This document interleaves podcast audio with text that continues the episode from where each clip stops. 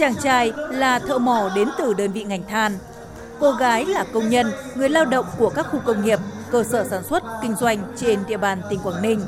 Họ gặp gỡ nhau trên sân khấu chương trình Kết nối trái tim, cùng trò chuyện, tìm hiểu nhau qua lời dẫn dắt dí dỏm của MC và lời ca tiếng hát sôi nổi.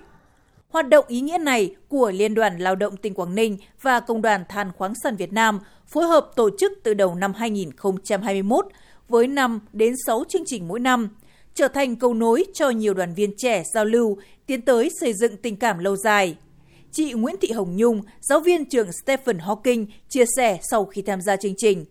Các anh chị đã tạo cho bọn em một sân chơi để bọn em có thể kết thêm bạn và giải trí sau thời gian làm việc căng thẳng thì em cũng đã tìm được thêm một người bạn mới là anh Đăng cũng như là kết bạn được thêm rất là nhiều đối với các bạn nữ cùng chơi nữa. Đấy là một cái cơ hội rất là tốt để em có thể mở rộng mối quan hệ của mình. Kết nối trái tim, hát cho công nhân nghe, nghe công nhân hát. Sau giờ thứ 8 là những hoạt động của các cấp công đoàn Quảng Ninh nhằm nâng cao đời sống văn hóa tinh thần cho công nhân lao động, kết hợp tuyên truyền, đối thoại, sinh hoạt chính trị. Riêng hoạt động tư vấn pháp luật, từ năm 2018 đến nay đã có hơn 800 cuộc tư vấn lưu động cho hơn 95.000 lượt người. Trong tháng 5, tháng công nhân, chuỗi các hoạt động hướng về cơ sở được đổi mới hàng năm, trở thành thương hiệu của tổ chức công đoàn Quảng Ninh. Mỗi sự kiện tưởng chừng giản dị như thay dầu xe máy tận nơi làm việc hay sức khỏe của bạn, tư vấn sức khỏe sinh sản cho nữ công nhân đều nhận được sự hưởng ứng nhiệt thành. Bác sĩ Thái Xuân Hường, Chủ tịch Công đoàn Bệnh viện Bãi Cháy cho biết. Công đoàn bệnh viện đã tổ chức hai chương trình chăm sóc sức khỏe sinh sản, dự phòng lây nhiễm HIV/AIDS, khám phụ khoa, tuyến giáp, tuyến vú, phát thuốc miễn phí cho nữ đoàn viên công đoàn tại các khu công nghiệp, khu chế xuất đã cung cấp cho những đội nữ cán bộ nhân viên có những kiến thức rất là cơ bản về chăm sóc sức khỏe sinh sản, tự bảo vệ sức khỏe cho mình cũng như nâng cao cái chất lượng cuộc sống. Đặc biệt, trong thời gian dịch bệnh COVID-19, 35.000 lượt công nhân viên chức người lao động khó khăn bị ảnh hưởng bởi dịch bệnh tại Quảng Ninh đã nhận thăm hỏi, trợ cấp hơn 15 tỷ đồng. Các trung tâm thương mại lớn, chủ nhà trọ thông qua thỏa thuận với Liên đoàn Lao động tỉnh đều có chương trình giảm giá bán hàng, thuê nhà. Chị Nguyễn Thị Cảnh, công nhân phân xưởng rót cái lần, công ty trách nhiệm hữu hạn một thành viên nến nghệ thuật AIDI Việt Nam chia sẻ. Mình ra ngoài đây thuê nhà trọ để mình đi làm, công đoàn công ty người ta cũng hỗ trợ cho cảm thấy là bớt chút được đi phần nào, bớt gánh nặng đi được kinh phí để người ta trang trải cuộc sống. Cái thứ hai là về tinh thần để cho chị em công nhân phấn khởi này, gắn bó lâu dài với công việc.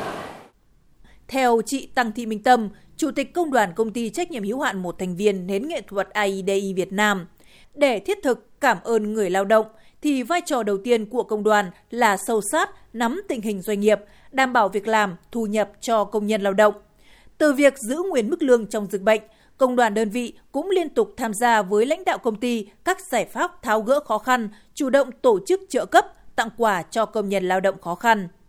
Các cán bộ công nhân viên mà ngoại tỉnh đến này có hoàn cảnh khó khăn hoặc đặc biệt khó khăn thì đấy là những đối tượng mà được sự quan tâm đặc biệt của công đoàn công ty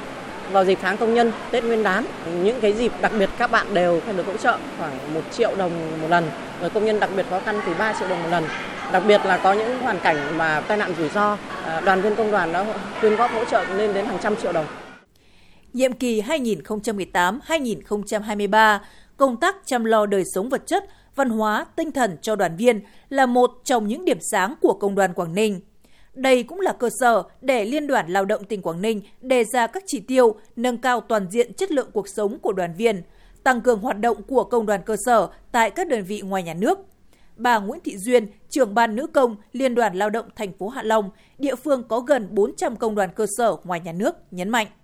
Liên đoàn Lao động thành phố Hạ Long cũng đã đề ra một số các phương hướng cho nhiệm kỳ tới. Nổi bật nhất là các cái hoạt động phát triển đoàn viên thành lập công đoàn cơ sở trong các tổ chức ngoài nhà nước trên địa bàn căn cứ vào tình hình của mỗi một đơn vị để tạo ra những cái hoạt động trực tiếp gắn với cơ sở, phát huy được cái vai trò của tổ chức à, nắm bắt được tâm tư, tình cảm, nguyện vọng của người lao động, tạo điều kiện cho công nhân lao động, ví dụ như là nhà ở xã hội, xây dựng những cái nhà trẻ trong khu công nghiệp tiếp cận tuyên truyền cho chủ doanh nghiệp đã hiểu và người ta tạo điều kiện cho công nhân lao động để giữ chân người lao động